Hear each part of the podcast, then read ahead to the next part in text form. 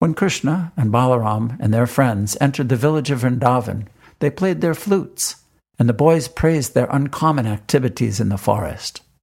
Their faces were decorated with tilak and smeared with the dust raised by the cows, and Krishna's head was decorated with a peacock feather. Both he and Balaram played their flutes, and the young gopis were joyous to see Krishna returning home.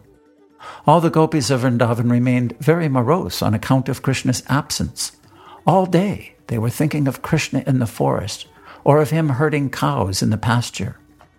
When they saw Krishna returning, all their anxieties were immediately relieved, and they began to look at his face the way drones hover over the honey of the lotus flower. When Krishna entered the village, the young gopis smiled and laughed. Krishna, while playing the flute, enjoyed the beautiful smiling faces of the gopis. Then Krishna and Balaram were immediately received by their affectionate mothers, Yasoda and Rohini, and according to the time's demands, they began to fulfill the desires of their affectionate sons.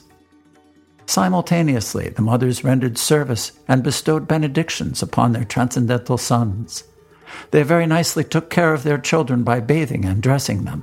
Krishna was dressed in yellowish garments, and Balaram dressed in bluish garments, and they were given all sorts of ornaments and flower garlands. Being relieved of the fatigue of their day's work in the pasturing ground, they looked refreshed and very beautiful. They were given palatable dishes by their mothers, and they pleasantly ate everything. After eating, they were seated nicely on clean bedding, and the mothers began to sing various songs of their activities.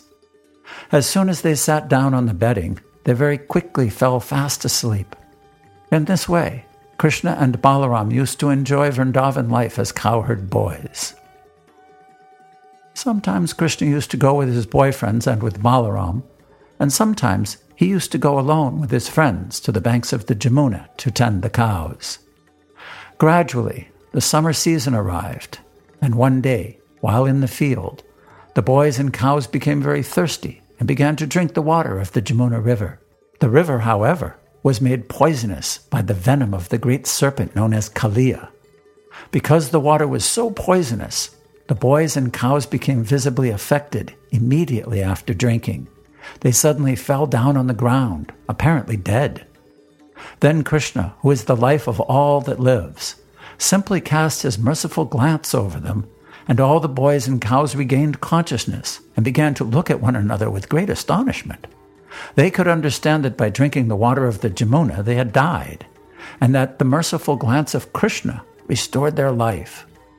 Thus they appreciated the mystic power of Krishna, who is known as Yogeswara, the master of all mystic yogis. Thus ends the Bhaktivedanta purport of the 15th chapter of Krishna, killing of Dhenukasura,